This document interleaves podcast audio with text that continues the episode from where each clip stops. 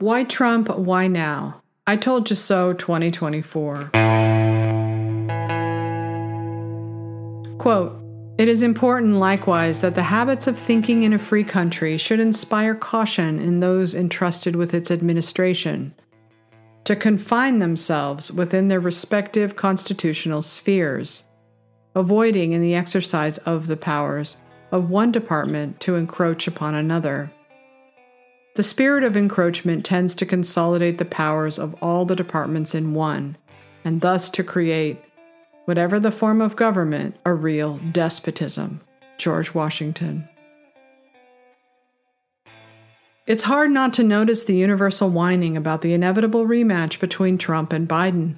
Biden is too old, they say, as if that's the worst thing about his presidency. Those who hate Trump and see him as an existential threat, yes, still, have never devised any concrete plan to get us out of it beyond forcing us all to participate in their ongoing mass delusion that Trump is second only to Hitler as the greatest threat facing humankind in all of history. We're at a crossroads with two different options on the table. One leads to totalitarian rule of the 1984 kind. The other is a more nationalist approach to preserving our country's identity and uniqueness, resisting the urge to become part of a global community like Oceania.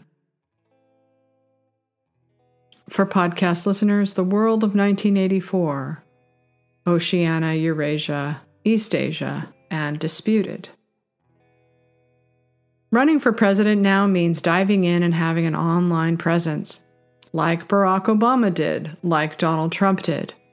Biden didn't have to bother since he's really just a placeholder for the Obama administration and everyone knows it.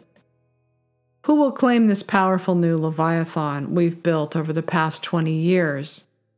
That has every step we take, every move we make, every post we like, everything we buy, and everything we watch, tracked, traced, and stored in a digital file that will now be part of our permanent record.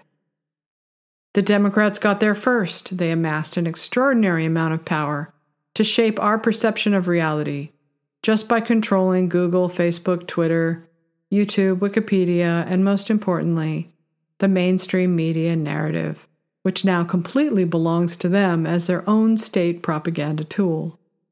If you want to be part of this thriving new economy, you have to obey the rules of their habitus.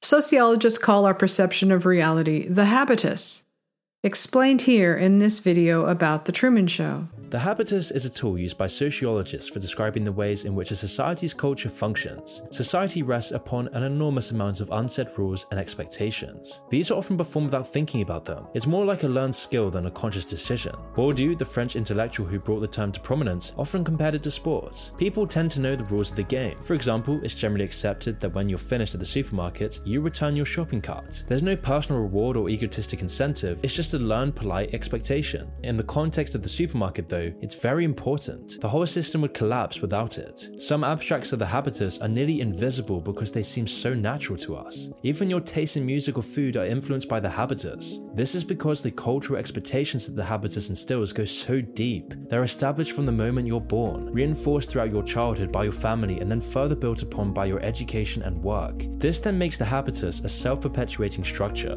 Those brought up in certain habitus will nurture its specific values in their children, for example, making sure the cycle continues. The Truman Show gives a literal picture of what a habitus can look like. We can see all the actors in the fictional Truman Show as being sucked into this. The actors act in certain learned ways in order to perpetuate the essence of the Truman Show. Now, the key difference between fiction and reality is the incentive. Literally, the actors in the fictional Truman Show are being paid to play their parts, but in the real world, people play their parts in the habitus because the habitus itself has conditioned them into it. Everyone is one of the actors, everyone makes the delusion real. And what the Truman Show goes on to tell us is that when the habitus has been altered into something too detached from an authentic society, cracks start to show, when lies start to perpetuate, when the ego gets in the way, when power corrupts, the habitus starts to break, and this ripples throughout entire civilizations. See, throughout the movie's progression, we see Truman gradually wake up to the delusion that has consumed his life, which inevitably causes a breakdown of the entire habitus. The further Truman moves towards truth, the faster the delusion collapses, and thus the more resistance he faces. And also in this scene from the parallax view, which shows how easily our perception of reality can be shaped by images that enter our mind's eye without our even knowing it. Welcome to the testing room of the Parallax Corporation's Division of Human Engineering. You will now please cross to the chair. And you will sit down, make yourself comfortable, and be sure to place each one of your hands on the box on either side of the chair, making sure that each one of your fingers is on one of the white rectangles. Just sit back, nothing is required of you except to observe the visual materials that are presented to you. Be sure to keep your fingers on the box at all times. All right? We hope you find the test a pleasant experience. Our habitus is a whole separate reality from the rest of this country. I know because I was once inside of it. I thought it was the only reality. I was shocked to discover that it wasn't. It was an insulated, isolated utopia where we all saw life exactly the same way. We followed the same rules of language. We knew which words we couldn't say. We were trying to build a pristine new world inspired by Obama's goodness. Or so we thought. What is normal life to most Americans? Well, now it depends on what news you watch, who your friends are on social media, what comedians you find funny. Trump punctured the sanctity of our habitus in 2016 which is why it felt like the world was ending for most of us. It kind of was. In the years that followed, we saw what happens to a society when the habitus is disrupted. It felt like an invasion, a kind of war. Naturally, all cultural and corporate institutions that wanted to participate in the new economy online had no choice but to side with the left. Then came the purges and persecutions as the citizens of the habitus were forced to become authoritarians to hold on to their way of life. Who wore a mask, who didn't? Who was vaxxed and who wasn't? Who uses preferred pronouns and who doesn't? Who supports Ukraine and who doesn't? These were all subtle ways the citizens of the habitus used to ferret out the non compliant and purge them from the habitus. At its most extreme, it was 2 plus 2 equals 5, 1984 style, which had us all mandated to accept people can be born in the wrong body and change their genders, and we're all supposed to pretend this is a biological reality. Until it became official policy, cancel culture was limited to institutions and corporations. Now it's in government, wielded freely by the Biden Justice Department, that feels emboldened to persecute and prosecute not just his political enemies but enemies of the habitus. Bit by bit, these authoritarians are eroding our rights as Americans. Think about everything we've lost at the hands of the left the right to due process or the presumption of innocence.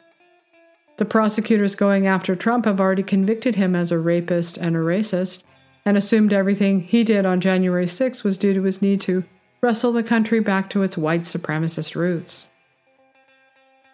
The media freely refers to MAGA as a movement based on white rage, which is why none of the January 6 protesters have gotten a fair trial, and why Trump won't either.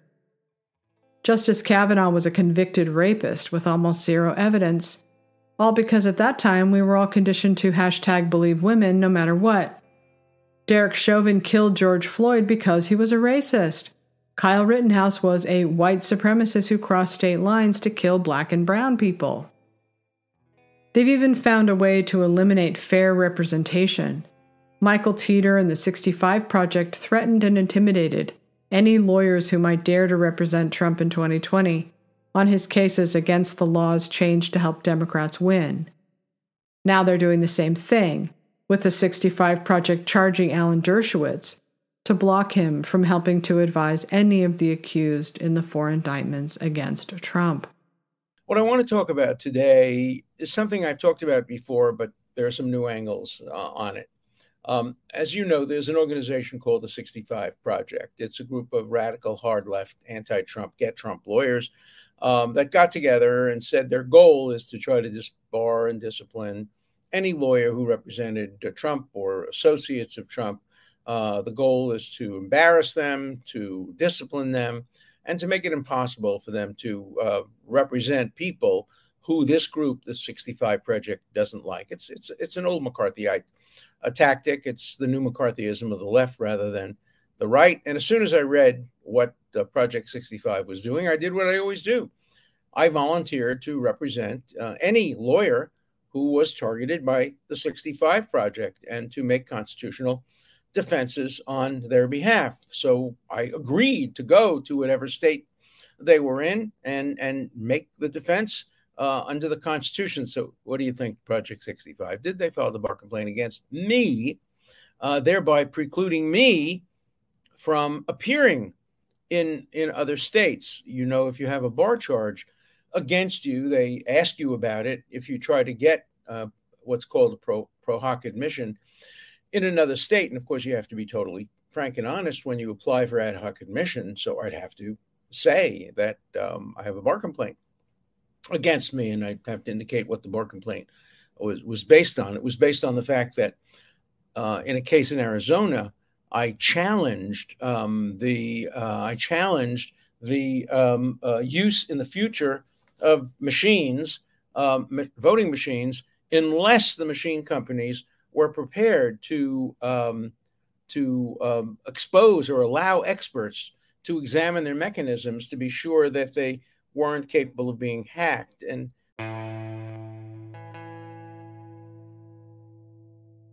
the Democrats hate the First Amendment and the Second Amendment. They've now abused their power in several states by citing the 14th Amendment to have Trump removed from the ballot because to them, he's committed an act of insurrection against the government. That's just more proof that due process no longer matters to them, but we knew that already. I hate to break it to the Democrats, but protesting their abuse of power to fundamentally alter our elections in 2020, gathering in DC, and even the violent riot were not attacks against the United States of America. They were protests against the alignment of power that has now overtaken the United States of America and threatened our democracy. When Elon Musk bought Twitter, it was the most revolutionary act in the history of the internet. Musk's rebrand of Twitter to X shows us the alternative to the totalitarian state when he decided to fight for free speech and allow the previously banned dissidents to return. The horror, the evil. Musk became a target and a threat. But guess what? Twitter X survived just fine. The pearl clutchers learned how to tolerate sharing space with people who disagree with them. And so it must go with America. And wouldn't you know, Musk himself has now become a target of the government and their puppet press. This is our new normal if we don't vote them out of power and deliver the kind of shock and awe at the polls they so badly have coming. But Elon can't do it alone. We need a win by a candidate prepared to take America into the future, holding fast and true to our principles as a country. It's going to take someone bold enough to take on the Leviathan. It doesn't have to be Trump, but it does have to be someone who understands the internet and how it has fundamentally altered our country, and why they need to dive in themselves and build a movement online, like Vivek Ramaswamy has. For podcast listeners, a tweet by Ramaswamy that says, quote, Here's the truth on how to win 2024 in a landslide. Stop talking about Joe Biden and start talking about our own vision. The dirty little secret is that Biden isn't even the one who's in charge. The people we elect to run the government aren't the ones who actually run the government right now. It's the managerial class and the deep state. We blew the 2022 midterms because we acted like a bunch of partisan hacks, spewing poll tested platitudes about the failed Biden agenda. Well, we should expect the same fate in 2024 unless we level up and actually articulate what we stand for. I'm doing my part. End quote. Trump and Ramaswamy are the two candidates in the race right now who are selling hope, optimism, and patriotism. Here is a veteran of World War II thanking Ramaswamy for bringing back love of country. I'd like to say uh, I'm a veteran of World War II.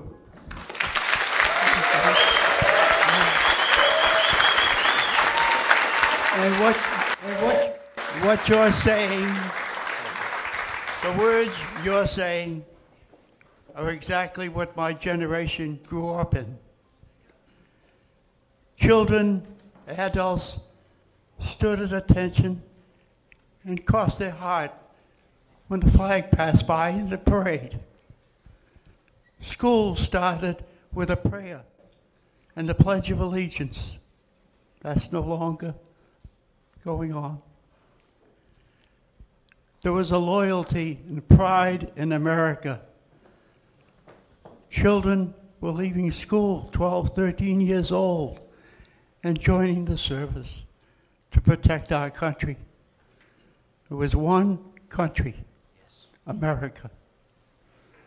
And I like your policies. I love to hear it because it's what I remembered. Thank you very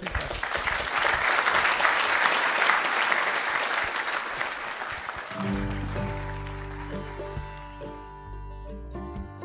But more importantly, they are war generals, prepared to fight to preserve America's interests at the hands of a political party that really would love to tear our foundational principles down to the studs and rewrite America's identity as what Senator Tom Cotton once called the obelisk of woke.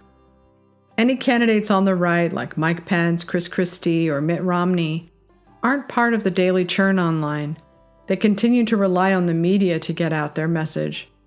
But that just makes them useful idiots for the left because they'll only make news if they say something negative about Trump. The problem with Ron DeSantis is that he's too orderly, he's too polite. He should be online mixing it up with people if he wants to make his mark in this race. Relying on traditional media isn't going to cut it anymore. Ever notice how when Matt Walsh or Ben Shapiro or Megyn Kelly or Tucker Carlson trend on Twitter, it only makes them more popular? That's the only way to cut through the noise. Yes, Trump can win. Many conservatives worry that Trump can't win. Democrats, they believe, have rigged the system in their favor, and there is no defeating them now, so why even bother voting? Yes, that's exactly where they want you to be. They want the grassroots movement that is MAGA to shut up and sit down and fade into obscurity. But here's the truth Trump can win on the economy alone. He can win on his own record on the economy which ordinarily would have meant winning a decisive second term. But guess what? The Democrats face planted hard on the economy. Now Trump gets to come back and say, I told you so. His entire campaign can be, I told you so. Afghanistan, I told you so. The economy, I told you so. Biden's corruption, I told you so. Fake news, I told you so. World War III, I told you so. The deep state, I told you so. Woke insanity overtaking our schools, institutions, and sports, I told you so. Cognitive decline, I told you so. Crooked Hillary, I told you so. Cancel culture, I told you so. Joe's gotta go, I told you so. Even after everything they did in 2020, spending a billion using dark money, manipulating the media narrative, and gaslighting Americans, Mark Zuckerberg's expertise in finding just the right voters in just the right areas, changing election laws to make it all easier for Democrats to collect votes, and even censoring big tech to bury the October surprise of the Hunter Biden laptop. After all that, Biden still just barely won. Trump still won Ohio, Florida, and Iowa, not to mention all the bellwether counties in Ohio. That only happened one other time in 1960 when JFK narrowly defeated Nixon. Trump was not going to walk away from such a close election and had every right to take his case to the Senate, which is what he planned to do on January 6 until, conveniently, a riot magically appeared to hand absolute power to the Democrats and shut down Trump's legitimate claims. In addition to every other terrible and corrupt thing the administrative state did to take Trump out of power, they insisted on putting the economy in an artificial coma, using COVID as the excuse. And it worked. They killed the economy, and it's never been brought back to life, not like it was. If Trump reminds voters of that every day until Election Day, he can win. And yes, ballot harvesting and early mail in ballots are essential now. The Democrats made this bed, and now they'll have to lie in it, just as they're doing now with the impeachment inquiry. How embarrassing to watch the obedient press do the Biden administration's bidding by repeating the phrase, no evidence. So get your giant bags ready to stuff them full of ballots like chipmunks storing acorns. Get ready to urge all of your voters to mail those ballots in early. No matter what Trump or anyone else tells you, the game must be played to win until those laws are changed. The Democrats want a WALL-E election, just like they want a WALL-E country. They want us numbed out and compliant. Never mind that participating in a democracy means being motivated by candidates who inspire us to vote for them. Take control of the system, or the system will take control of you. Reality 2024. It's not just a fight for control of this powerful new frontier, what the rules of language, ideology, and freedom of speech will be going forward. But we're really fighting for reality itself who gets to decide that for the rest of us? What we need is reality back, reality 2024. I can make the argument that, regardless of how you feel about Trump, whether you think he's a good person or not, if you care about freeing this country from the ongoing mass delusions of everything from gender affirming care to Trump is worse than Hitler and Stalin, then a vote for him is a message to the establishment to stop destroying our country with your enforced delusions. Stop lying to us. We're mad as hell, and we're not going to take it anymore. And yes, Trump can only serve one term, but that is enough to shut down the mass delusion and restore reality. Trump isn't the only candidate who can adequately smack down the encroaching authoritarianism, but he is their target today. Everyone else is their target tomorrow. A Trump win is a win for the people against the monopolies and oligarchies that have assumed power that never belonged to them. For podcast listeners, a tweet from Dom Lucre. Quote, if Trump never ran, I would have no reason to fight. Just like many people like me, President Trump was the man that broke the simulation. The only man I've seen that's worth risking my life for. He is coming back, and it's because we all made it so. Together we are unstoppable. End quote. Most importantly, Trump offers so many people in this country who have been abandoned, ignored, and exiled from the habitus in the new America Online the one thing Biden can't hope. Hope for a free America, hope for a prosperous America, hope for an escape from the madness of the left. The MAGA energy is unstoppable, especially if they're mobilizing to clear their names, which is what they should be doing. And all of us who still believe in the presumption of innocence and who reject convicting people on spectral evidence, what we believe exists in their minds and hearts instead of the reality of who they are. Here's the reality of the MAGA I know they aren't violent. January 6 was the only time, conveniently, that they were ever seen throwing the kinds of violent riots the left routinely does. They are patriots. They love this country more than anything. They believe in its founding principles.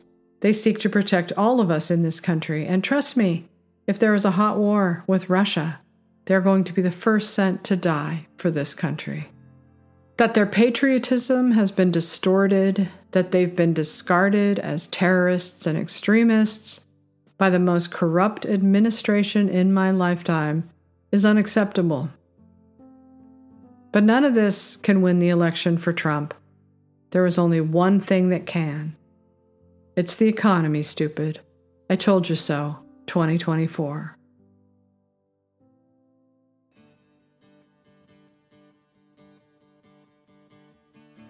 Thank you for listening to my podcast, sashastone.substack.com. Hope you have a wonderful weekend, and remember to thine own self be true.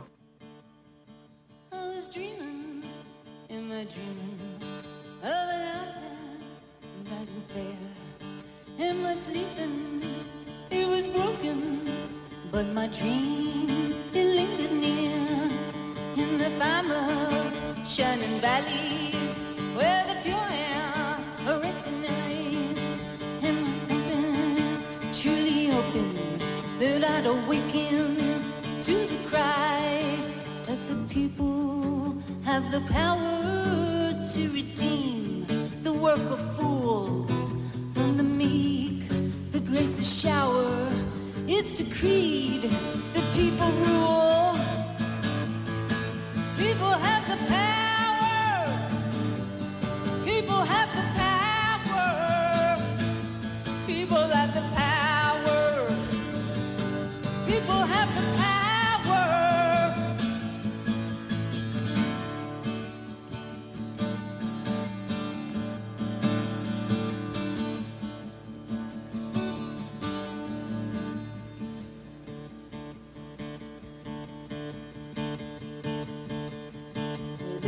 I saw fountains like cream.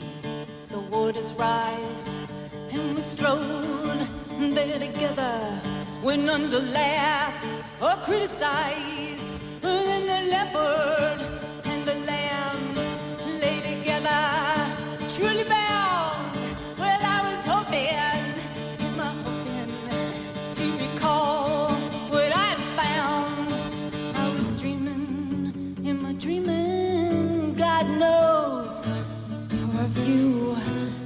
I lay down into my sleeping. I commit my dream to you.